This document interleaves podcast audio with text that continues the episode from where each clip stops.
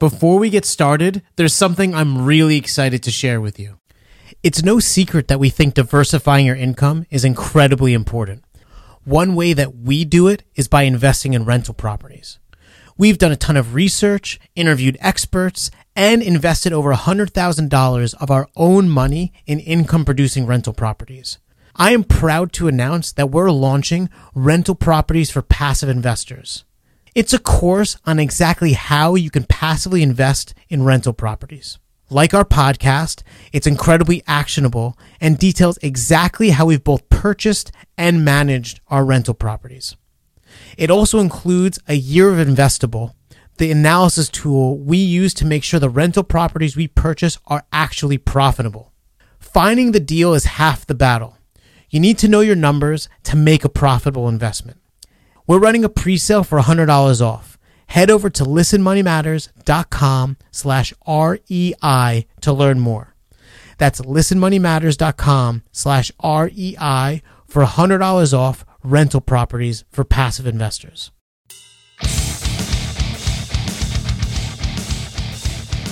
Everybody, welcome to Listen Money Matters. It's easy to meet expenses everywhere we go. They are there. My name is Matt, and I'm here as always with Andrew. Andrew, how are you, and what are you drinking? Dude, I'm good. Yeah. Um, good. everyone in my family is still alive, so that's, That's- also yep. good. Accomplished. Um, but but in order to get through the day Uh-huh. without you know much sleep, I'm drinking flavored seltzer, but it has a cool name. It's called 4.0, and I was just curious if you know what that means. It's 4.0% alcohol. You're drinking hard No, seltzer. no, it's it's alcohol free seltzer, but you being you know the beverage master that you are, I thought you might. I, I just assume it would mean 4.0% alcohol since you're drinking hard seltzer. But no, Do you know? Do you know? There's a. I heard. I heard about a guy who, uh, for like a month was drinking hard seltzer, but thinking it was regular seltzer, and just because it he tastes so sounds good. really annoying. I want I want to like meet him at a party. yeah. 4.0 is the perfect amount of carbonation in a beverage. Oh, 4. not too much fizz that it burns, Right. and not too That's- flat where it's like boring. That's kind of high. I mean, that's four volumes of CO2.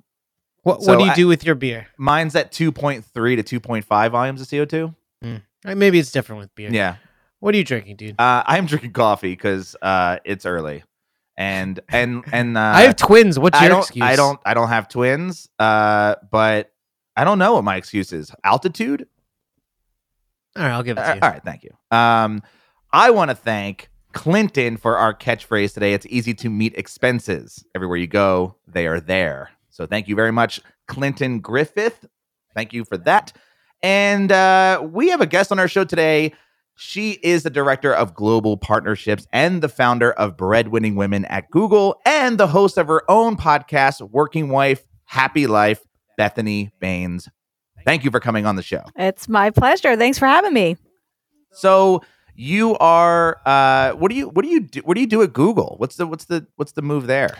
So, I uh, am in our partnerships group. So, essentially, we are responsible for working with people outside of our company.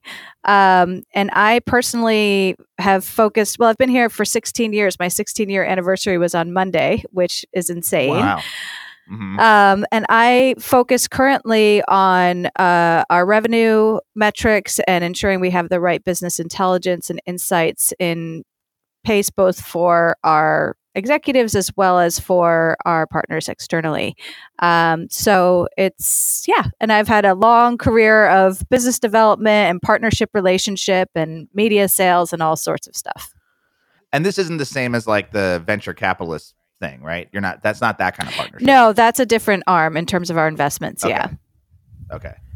Now, I haven't worked in Google, um, but you know, I worked at like a few companies, and I I know that the title Bing. director, yeah, right, Bing, yeah, I know the title director is usually like a pretty important title.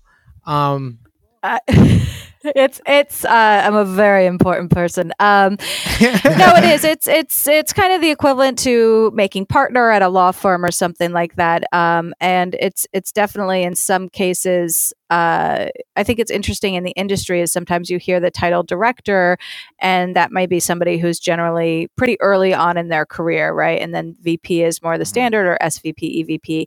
Uh, but at Google, director is kind of what we consider the uh, leadership executive level.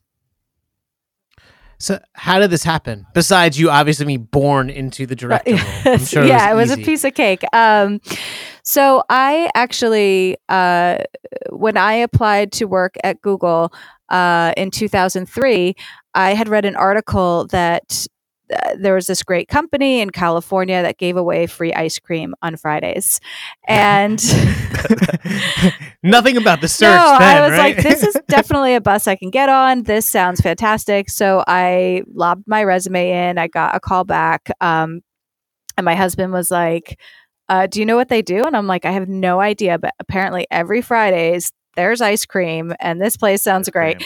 Uh, so obviously I, I did some homework before I actually uh, interviewed and spoke with them to understand what they were doing. And truth be told, I came from the photography industry originally. So and this was in you know late 90s to the early 2000s where the photo industry was just becoming digitized and i worked for companies that were really resisting that change and evolution um, and being so young and ambitious and just kind of seeing that i was in this world that was very resistant to change uh, Change. gave me Yeah. so much insight that like that's not where I want to be professionally. Um, Mm. And so that's why I mean, all jokes aside about the ice cream, who doesn't love ice cream? When I saw a company like Google, I was like, oh, this seems like something that's really going to change the world. And obviously it has um, in many wonderful ways. Uh, but it certainly changed my life and it changed, you know, my idea of what it meant to have a career and grow a career and be a professional. Um, I did not intend to be here for 16 years, uh, but uh, Mm. there's, you know, the ice cream is still flowing. Yeah. How how accurate is the movie The Internship? Oh gosh, good question. Uh, there's parts of it that are definitely very spot on. Um, I Mhm. think uh, you know because we're such a huge global company now, every you know every office will have its own culture or its own vibe. Like if you spend time out in the headquarters in Mountain View, just culturally, it's a very different part of the world than, say, it is in New York, than, say, it might be in our Singapore office or our Tokyo office. And so you get a lot of that cultural uh, surrounding into the vibe of that office and how it flows. So I think that was very representative, maybe, of um, early days and, uh, you know, Silicon Valley culture um, in some ways, Right. and, and some of the jokes hit a little too close to home but um but you know i mean i'm sure it's it's Right. certainly hollywooded up Yeah, because I I mean, with all that ice cream, you would need a nap pod. I To would be- imagine. to be totally Yeah. clear i've actually never used a nap pod but we do have them Wow. so at Google, you found it Breadwinning Women. yeah What is that? yeah this is so gosh this in my 16 years this is my greatest accomplishment uh to be totally honest. Um so i define a breadwinning woman as any woman who is the primary or sole financial earner for her household. And it's a position that i personally have been in for uh, ever since my first son was born. So i have a 12 year old son and an 8 year old daughter um, where I we were dual income, but I was out earning my husband literally on my maternity leave Wow. when I got promoted. Not to brag or anything. Well, I mean, it's not. It's there's nothing that I should be ashamed of bragging about. It, it was No, a pretty cool awesome. moment. Yeah, yeah. And there's a lot. You know, I could please I could talk about this stuff for hours, but there's a lot to unpack there in terms of that dynamic shift in a relationship, in terms of what the societal expectations are, and how you Mm. kind of approach that. Um, and my husband was in higher education learning, so his his career trajectory, while it was great, his earning potential was not compared to what was happening in tech at the time in the mid 2000s. So, Mhm. um, you know, so it's something that I kind of grew into. And then actually, when I came back from maternity leave after my second child was born, my husband's company went into chapter 11. Uh, he got laid off. Um, it wasn't a shock. We knew it was going to come at some point. He survived many rounds. Oh. Um, but he had always worked from home. And so, you know, you know, with the twins, just the ability to have somebody home to handle the logistics, to provide emotional support, to, you know, uh, receive deliveries, deal with repairmen, sick kid, all of the Yeah. different nuances that happen when you're running a household. Um, if he were to look for another job, which he did, uh, they all took him outside of the home. And that was a huge sacrifice to our lifestyle and to a flexibility that we had become really accustomed to. Mhm. So, long story short, he decided to retire, be a full time dad. Um, and since that point, our lanes have become so clear in terms of what are his responsibilities to the family, what are my responsibilities to the family, where we kind of support and lift each other up. And how the breadwinning women's community at Google came to be is that I was having lunch with a friend of mine, and we were talking about both of us being uh, breadwinning women in our families.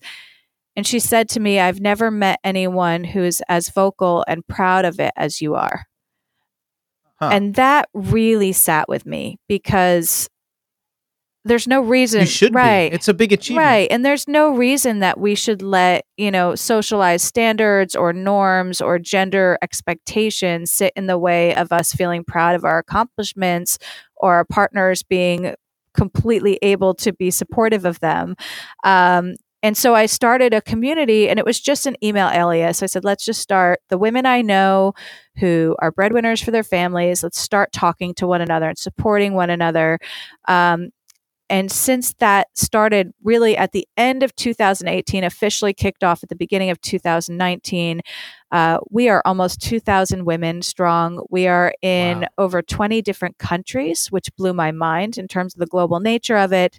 Um, we ran 24 events last year in terms of you know either bringing in keynote speakers or providing financial resources.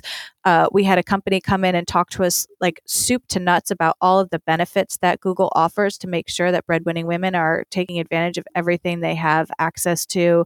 Um, general meetups luncheons uh, we bring best-selling authors in to talk about managing household logistics. Just all these different things have come up to strengthen this community um, and it's it's been extraordinarily rewarding and powerful and i mean honestly just so much fun uh, and such a unique community so i'm super proud of it. So, Bethanie, before we talk about everyone, how everyone else reacted to this decision of, you know, your husband essentially retiring early and you working, I'm really curious how you guys handled it between the two of you. You know, mm-hmm. gender roles aside, um, were you just like cool with the one I earn all the money and then I don't know, your husband spends all the money? Was he cool with like making diaper changing his number one move and he doesn't get to I don't know, have coworkers? It's kind of a Yeah. big deal. Yeah, it is a big deal. Um, you know, to be totally frank, I'm not sure we really fully understood what we were embarking on at the time. Um, but you know, at the time, I, I shared an office at, at Google. We kind of all sit very close to each other to uh, spur collaboration. Uh, but I shared an office with f- three other men, Mhm. um, all of whom had stay at home wives. And it kind of was like this aha moment where I was like, wait, why shouldn't we be doing that? If I'm doing the same job as these guys and I hope making the same money they are, Mhm. and they can afford to do this, why isn't this a solution for our family? And to be totally frank, my husband is. Uh, I call him a, the professional hobbyist. I mean, he has so many. He's a songwriter. He boxes. He surfs. He skateboards. He loves to cook, um, and he's just a super involved dad. So Mhm. he has so much going on in his life outside of his corporate gig anyway that it wasn't like he was losing this part of himself that he felt a very strong affinity or identity with. And I think that's a really important part when you're making this decision because, uh, like any life change, you don't want it to spur regret or Mm. or um, you know It any could have type been your of undoing anger. as much as your future good. Right, right. And you want to look at it as like collectively, this is better for the whole family, Mhm. and everyone's going to get a little bit of what they need, but everyone's also going to sacrifice a little bit of what they had. And, um, you know in in that terms right it's it's i'm sacrificing okay well i have to keep my job because now we don't have two options for insurance or we don't Mhm. have two 401k plans. And so you think about those sacrifices. And yes for my husband it's sacrificing that he doesn't have uh, colleagues or coworkers. Even though he was working from home he had a team and he had you know colleagues and he was going to meetings and he had offsites and conferences and all of that stuff which is just Mhm. you're in a different world and it was an industry frankly that not the higher education part but we met in the photo industry and he continued with digital rights management and so it was an industry that he had a lot of history in so you go to these conferences and you're you know one of the old timers and you're one of the known people and so you you do give up that sense of it but i think his sense of identity toward his ability to add so much stability and uh,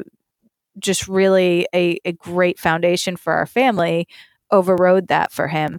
Um, so it's not something we've regretted. Uh, I can't say that each day we both wake up and we're like, yes, right? Like it's still life, you know? And, and, and Yeah. I have moments where I'm like, you know, it is how long do I have to work? Right. At what point can I Mm. start to dial things back? And and he has moments where like, okay, what am I doing? Especially now that my children are getting older and he's got more free time and they're actually finding their own things more and more. Um, what does that look like? And so it's all an evolution. But I think, you know, as you age, you kind of have these pieces of your life that seem so kind of checked off, right? Who you're going to marry, how many kids you're going to have, where you're going to live, what school your kids are going to go to. And it seems like there's less and less variables, but the truth is that life can change and it's really the beautiful part of it is saying, "Oh, I didn't expect us to end up here, but we did." And isn't it better than what we expected? Um, so I Right. really hope that more families, you know, 41% of American households with children under the age of 18 are financially led by women. Um, so that's just Wow. saying households with kids. Um, in in Right. couples, it's about 25% of women out earn men. Um, however, this is self reported. And it's been found that when women earn more than men, Wow. actually both parties lie about it. So Really? men are em- yes, men are embellishing their earnings where women are kind of shrinking away from their success. Um, and that Why do you think that is? it's all tied to social stigma. It really is. It's all tied to this idea that providing for your household is tied is means prevent uh, financial provisions, right? Like there's logistical provisions, there's emotional provisions, there's all these different ways that we can Mhm. think of provi- providing. Um, and we've typically, as a society, seen When you, providing um, as a man's job. When you talk to your and so, uh, coworkers who are men and and have stay at home wives, do you see similarities in the way that their relationships um, play out to yours? So there are in some ways, and what's funny is how often my husband and I, particularly in the Sure. beginning, because now I'm so vocal about this stuff that people tend to ask me some of the nascent questions less. Um, but you know, would always say like, "How does that work?" And it really was just like, okay, Right. pretend that I have a penis and he has a vagina, and that's how it works. It's like a, the same thing. like I can say honestly, we were um, buying a, a home Oh God. and the mortgage company kept Right. asking for his W 2s. Yeah. And I was like, he doesn't have them.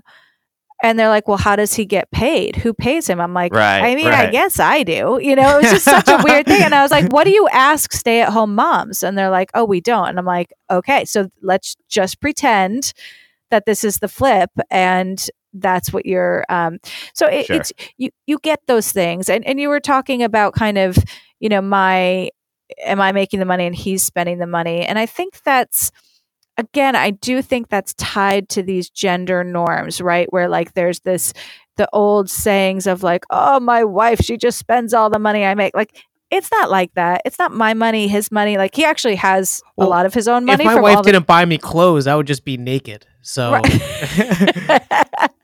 well, I don't know what you're wearing underneath, but I Yeah. can see the top. And um, no, but I- you know, it's one of those things where it's like relationships and families like Sure. we've just evolved so much from this idea of you know who wears the pants in the family like it's just not how it works anymore and i think what's so great is knowing that my kids so my son and daughter are being raised in a household where they just have no gender expectations of themselves uh, from what they're seeing and they're both now of an age that they understand why uh, they understand why I do what I do and I talk about what I talk about because they do, you know, see it at school pickup that it's predominantly moms or, um, you know, see that, you know, most dads will come to any type of parent teacher conference in a three piece suit. You know, they, they're aware of it, um, but they don't know it as their Right. home life and their foundation. I Well, think it- that's and a just, beautiful thing. you know gender gender stuff aside just the idea that one person is earning everything while the other person isn't is there any sort of like i mean it, probably you've been doing this for a long time now so I, i'm sure you've worked out the kinks but in the early stages like i i i think about could could resentment start to build or some sort of like or, or ego gets in the way of it is there is was there things that you had to work Mhm. through and what were those things to sort of like get to this place where you are where you're like we got it we nailed it and do you think you nailed it Yeah. Well, I mean, yes and no. So what you're what you're tuning into is really important that this Mhm. is an evolution as a family, particularly most families are that are in this scenario, what I call kind of the flip family, uh, don't necessarily expect to do to be there. Right. There's not a lot of and, and I think it's hopefully changing with the younger generation, but not a lot of people who are walking down the aisle thinking that Right. this is what their life may end up being. So you kind of have to go through that adjustment. Um, and I think, look, the the idea of um, the pressure of being a single income family and having that on your shoulders is not something that generation over generation women have had to bear. Um, but we are now more than ever, and and certainly when you look at communities of color, single motherhood is uh, has definitely been more prevalent in those Mhm. communities. So it is something that I think has been kind of silent and and not addressed.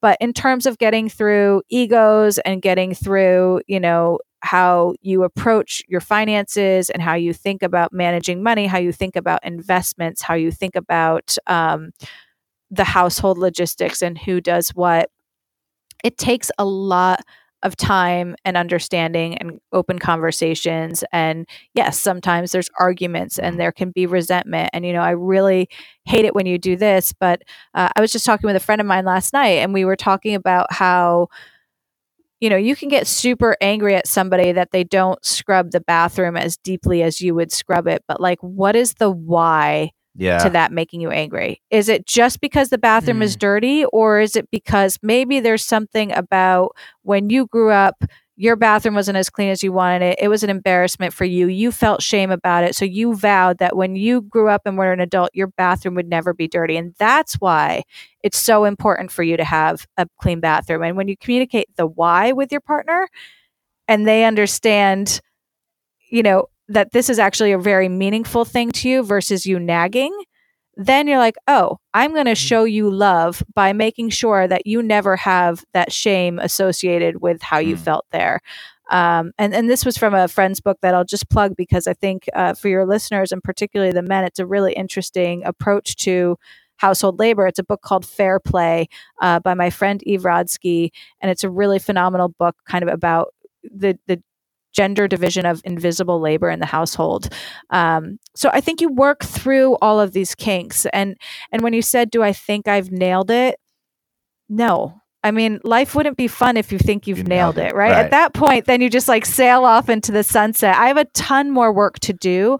yeah Um, and I'm learning new things about this dynamic every day, Yeah. um, both within my own family and from the community of of how people are approaching it and how people are thinking about it. And and like I said, I think my husband's at a different stage too, with the kids getting older. Of like, you know, okay, what does this mean for me now? And uh, you know, we we typically that's been like a woman's thing, the empty Mm. nest, and and how do they find their selves themselves again now that the kids are finding their own identities? Well, where is that community for men, and and what does that mean for them as as their children age? So Right. I think there's very different cycles of this that have a lot to be uncovered. And there's a lot of evolution to be had. Mm-hmm. Right. Yeah. Um, so we have to take a quick break and we're going to get into some more stuff, but um, you're going to stick around, right? That's how this Yeah. works. Cool. That's All how right, this so works. We, we will be right back. Okay. We're back. That's the magic of editing. Um, so super quick break. yeah, super quick break. We can take one sip of water. Um, I want to, I mean, Andrew, do you want to pick up on anything specifically? Yeah. Um I wonder um and and maybe this is uh like a reverse question. I'm a guy, so I'm like kind of almost instinctively thinking of your husband.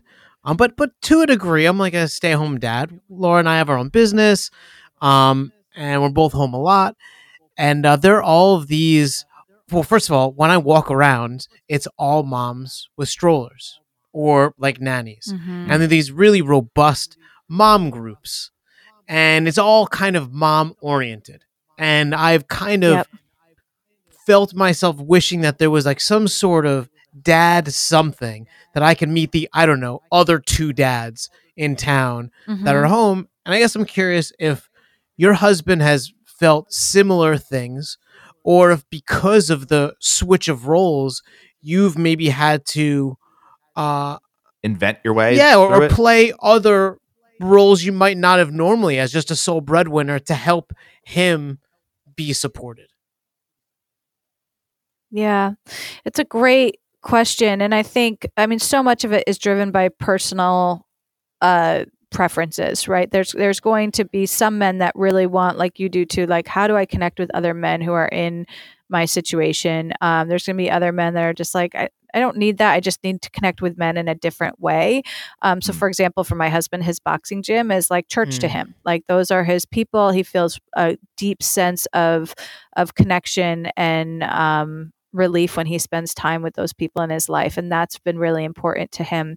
Um, but I will say, when he meets or when we've come across other families like ours, um, we said there's almost like the secret handshake between stay-at-home dads. It's like you just don't have to explain it. It's like, oh, cool. All right. Do you want to go grab a beer? Mm. You know, or, Yeah. or there's something that's just so relieving, and and I found that in the breadwinning women's community too. That you know, once you come in and you kind of neutralize that that space and that dance, because we don't necessarily have great language for describing what we do, right? And and how it all works. We're not quite there yet as a society, and so I I think there's some relief in that like kind of neutralizing so you don't have to explain how it works all the time. Um, but there is that that sense of isolation where and, and depending on where you live right? So we when our kids were very young we were in brooklyn.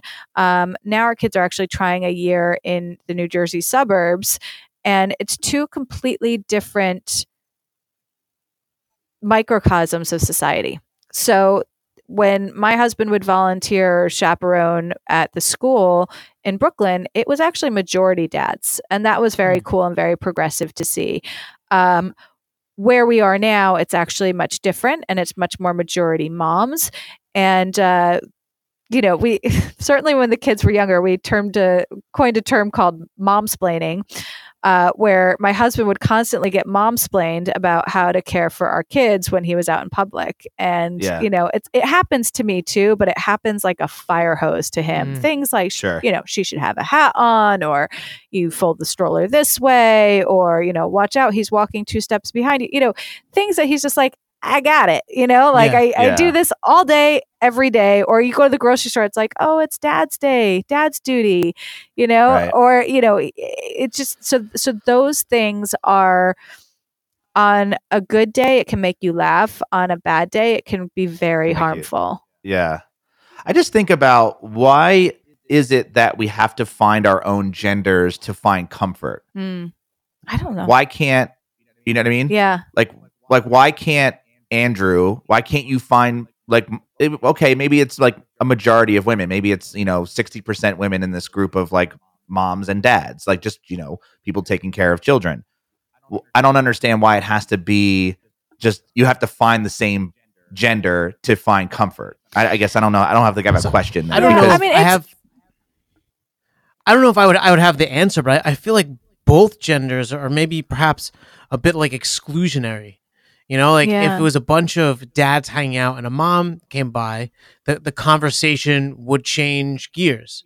Uh, Isn't that good though? I, I yeah, don't I, think I think it's well, I think it can be both, right? Because it, it I don't know if it's a good bad question, but like I think sure. Yeah. Right. you know look i'm in tech so when i go to a tech conference or i go to a leadership conference like i'm definitely in the minority and Mhm. there's a time there's times that that's super intimidating there's times that that's super empowering. I'm like okay great. I get yeah. to be here as a voice for all other women that aren't actually in this room and highlight some things. Or um frankly most of the time like this is just fun. Here's some buddies. Let's hang out. Let's do this you know? So i, I think Yeah. it can be both but i will say um i was at a leadership event and it was for women and uh, as part of like the the social hour they invited a bunch of our male vps to come and join us.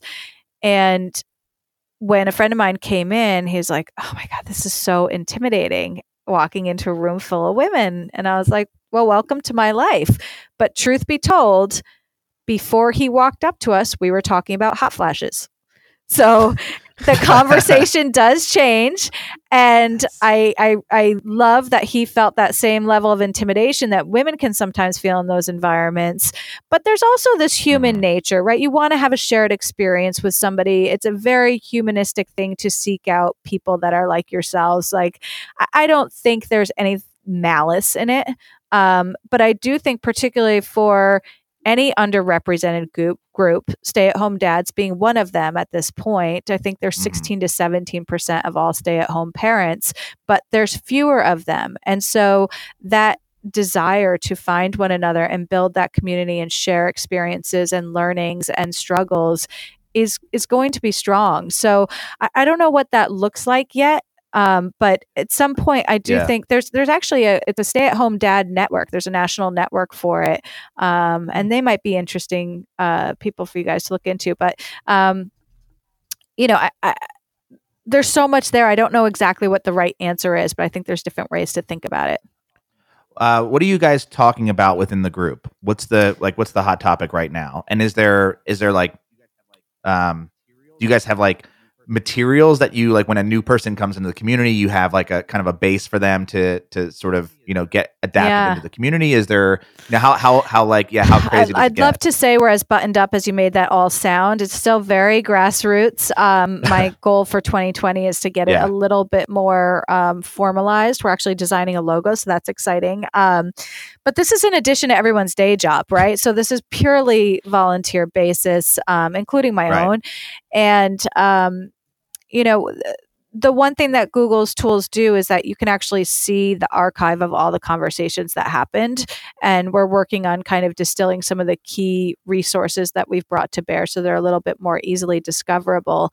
Um, but we really, you know, some of the hot topics going on around right now are um, there was a study with leanin.org and McKinsey that just came out. They do it every year, Women in the Workplace. And one of the things that they found is one of the biggest uh, deterrents to senior levels of management is what they call this um, the broken rung. And they're basically saying that jump from being an individual contributor to becoming a people manager is where we lose a lot of women. Um, my gut is that tends to be the timing when women are starting their families and you know it's it's um because I would think women would be more predisposed to that than men. in terms of like um, collaborating in large groups, uh, kind of coordinating people without like you know slotting everyone or. or I know. don't think that it's the women that don't want it. I think it's a kind of opportunity gap in terms of how we're placing women into leadership opportunities. Um, and, you know, that's a very broad blanket statement. And certainly I could point to plenty of instances where that has and hasn't happened. Um, but that is where we're seeing kind of the biggest drop off of women's opportunity to grow and to earn in their in their careers and so we're we're talking a lot about that internally about um, you know, having panels and mentors about how women have gotten past that broken rung here at Google. Um, we actually had a thread about, you know, is there a way for us to get all of the stay at home dads of the breadwinning women? And and I do want to share too that in our community, it's not just women like myself and a heteronormative you know relationship with children mm. we have single women we have single mothers we have widows we have divorcees uh, we have some grandmothers we have women in same-sex marriages um, we have you know just every woman who is earning and and leading her household financially regardless of what that household looks like or is made up like. Um, so that's what's really impactful is how broad this is because even so a woman in a same-sex marriage may not have the same issues with the household logistics because you know she and her wife were probably raised with you know similar gender norms. They're already bucking the gender norms and being in a same sex relationship in that sense. And so they might figure out their household logistics a little bit differently. Um, but when they walk out their front door the way society views them as a working uh, woman or working parent, uh, the way the things they face in terms of the workplace, like all of those things apply to them as well. So it's finding those common threads and and building resources and programming that speaks to that.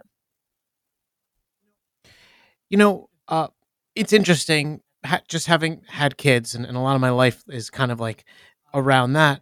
Uh, the the men of like the generation before me um, I think we're just really not expected largely to be involved with taking care of kids, or certainly didn't put in the time that the women did. And it really shows with how they mm-hmm. interact with kids. You know, like they could play on the floor, but when it comes to actually like doing the work, like not so much kind of oblivious. Um, now I don't know, or I imagine most, maybe a half of the women in in your uh, community aren't mothers, but I'm sure a large amount are. Uh, how does the kind of gender roles, expectations around motherhood play into being a breadwinner? Because I think there's a lot of expectations yeah. on both ends. Yeah. So I, I think moms experience guilt more often than dads do um, and and I don't know how much of that is stuff we put on ourselves, how much we are, you know, seeing in terms of, you know, I call it like the Pinterest, like the the Pinterest momhood, where it's like you have to have the perfect snack for snack day, and you know, you kind of hold yourself to this crazy standard.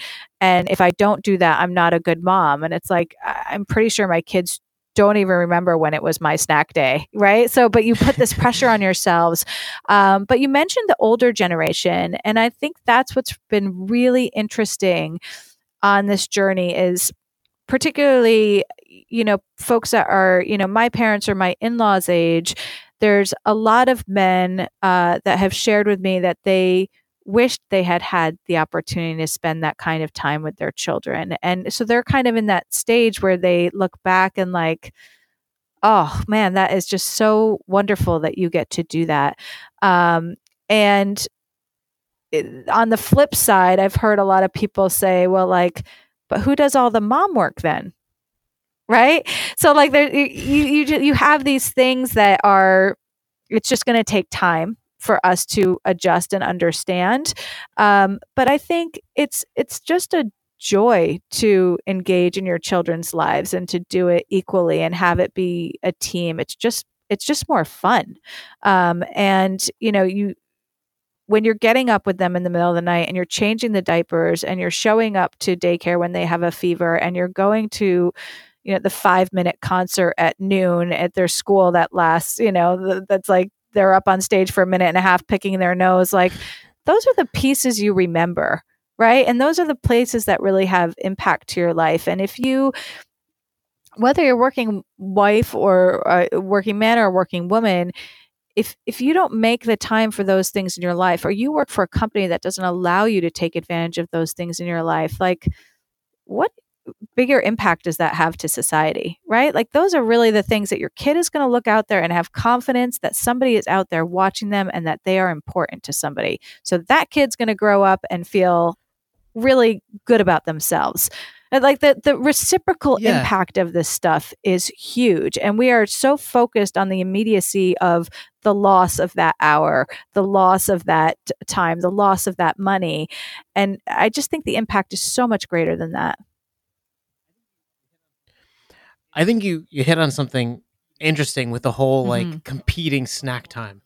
Um, my brother-in-law was kind of telling me how like a lot of the moms are competing for the stuff with with his kid, and you know that's all and well and good. And I, I think you're absolutely right that the, Mhm. the kids won't remember this. You know, my babies won't have any Mhm. idea probably anything after three. You know, and if they even remember three. But how does that affect you not being a mom? You know, in line competing for snack day because you're at work. Is that like so I think the uh, glory how does of age and uh, you know having some experience with this is I just don't give a shit anymore.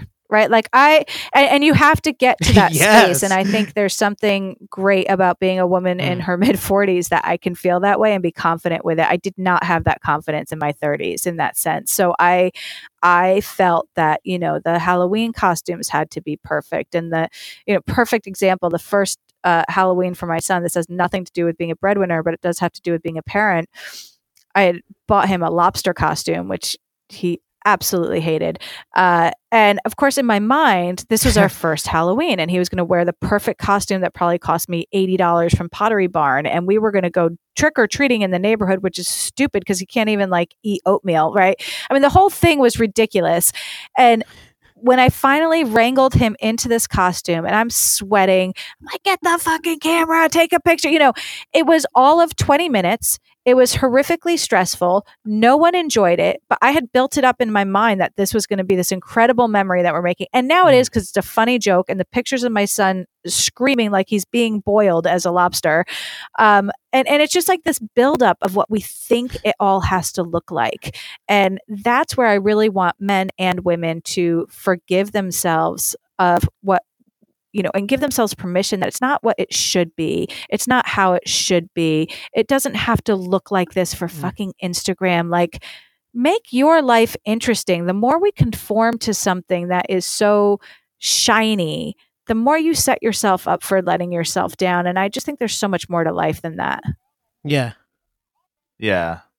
Uh, it feels like because I, I feel like I, I constantly think about the relationship that I have and and how we you know how money and and and even like fame right. I was worried. I was always worried about this idea that like what if one of us became very famous right and how would we react in our house with each other like is there you know so I worry constantly about like not building resentment and I worry about like um like when i am when if we're in a fight or something happens that i have to set aside like i almost have to take like an out of body experience to be like what you what are you doing right now and my question is is that to me that's self-awareness. Mhm. and i and i and i pride myself on practicing a very i like to practice self-awareness more than i feel feel like a lot of people i know. How much of all of this um being being like that things are being reversed that that um that we are evolving as a a culture relies so much on on us practicing more self-awareness so that we can grow you know it's great that you said all that because just as you were saying that you often have to stop yourself and think is this building resentment? Is this going to be problematic to my relationship? I, I would say that's it. It's just being cognizant of these things and then having the conversation. I mean that's the thing is this stuff Mhm. gets sticky right? And, it- and it feels uncomfortable and it's easier in the moment to just kind of swallow it down and move forward. But the more Yeah. that you talk it through and like i was saying before get to that why and and get to uncovering what's making you feel gross about it Yeah. or what's making you question it that's where you start to uncover you know a is this even as big a deal to your partner as it is to you um, and if Right. it's not then let's uncover why it's such a big deal to you um, and so there's there's all of these things that you just kind of have to look through and when you're talking about like the fame stuff I, when i hear that what i think of is protection that you want to protect what you, the sanctity of your relationship and you want to protect that uh, your privacy and you want to you know uh, there's success and all that other stuff go ahead Well, that's what I mean. Really, is like instead of fame in in the sense that like uh, paparazzi type of fame. I mean like uh, I mean success, right? Like what if you know when when someone does earn more, regardless of the gender? How do you you have to be the person who's not getting Mhm. that? Maybe starts to build Mhm. resentment, and so you have to say to yourself like, well, hold on. Uh, I have to set my ego aside, or I have to look at my ego like, am I just saying these things, or am I just doing these things because you know I feel it should be the opposite? Well, and uh, it's also You know, well, then it's also you- uncovering like why is the only value add money? Right? Like that's because Right. as a capitalistic society, that's what we place in terms of what success means. Mhm. But isn't there success to having a fulfilled and enriched life? Is there success to right. my children not being latchkey kids and and I know we're very fortunate in that we're able to have a single income household but that to me is extraordinarily successful that my husband is able to manage that and you know manage the logistics of their lives and their varied interests and still have a very positive and fun relationship with them because if I was in that role Right. I don't know that I would be as lighthearted and enjoy it as much as my husband does. I mean, maybe, but I'm not in that role. And so it's that Right. redefinition when I was talking about earlier about rede- redefining what providing for your family means, redefining what success means, and why we tie so much of this up to with monetary success. Um, Sure. It also helps that I Yeah, love my I- job, right? Like if I was toiling away at a career that Sure. I couldn't stand, it would be a much Mhm. different uh, formula for us. You know? Yeah, and I think too, like you think about, um, you know, there is there is practicing that self awareness, but I do think that, and and I I'm I'm assuming this is the case for you, is extreme Mhm. communication, like almost like if if someone heard your conversation with with within your relationship, it'd be like, wow, they're really talking about everything.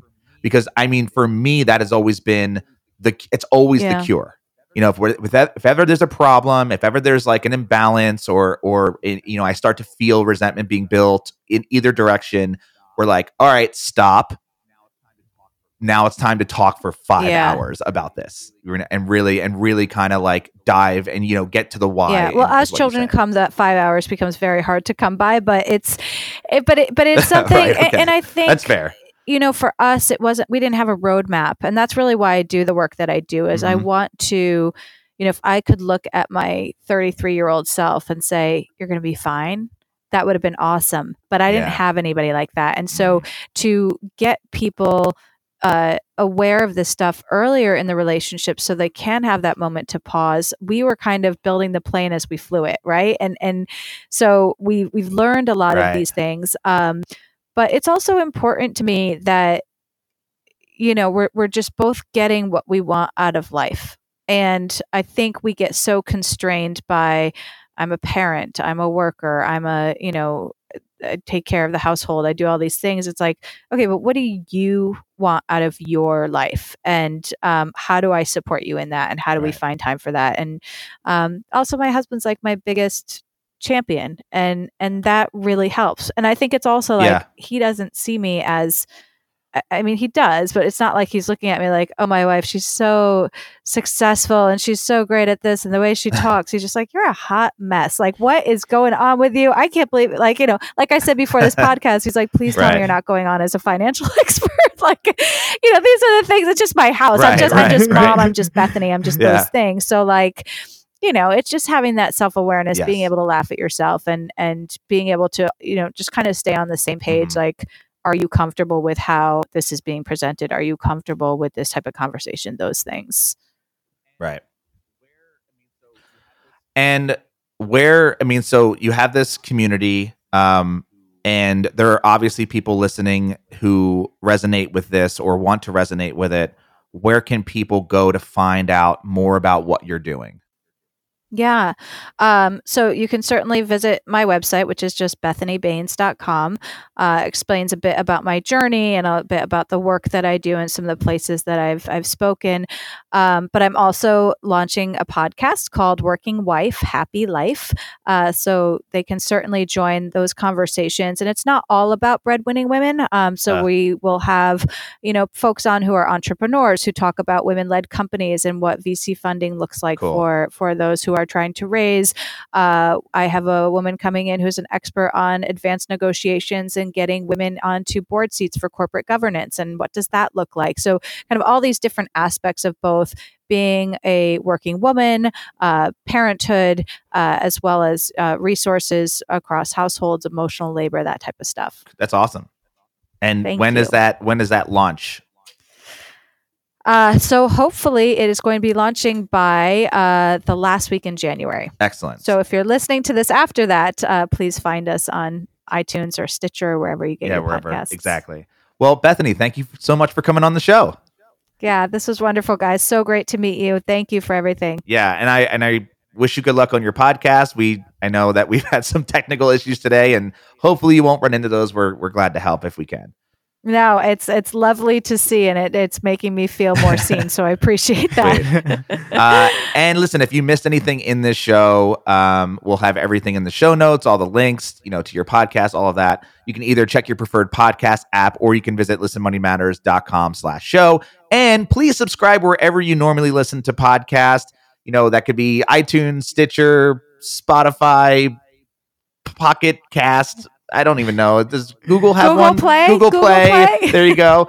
Uh, and tell your friends about us and point them to your favorite episodes. Perhaps it's this one, and hopefully they'll become a subscriber as well. And if you have any questions or you that you want us to talk about on future episodes, or maybe questions that we had for this show that you want to ask, and maybe we have you back on, please email us listenmoneymatters at gmail.com. And of course, all the tools and resources that we normally mention on this show are available at listenmoneymatters.com slash toolbox. Thank you so much for coming on the show. My pleasure. Thank you, guys. All right. See you. Later.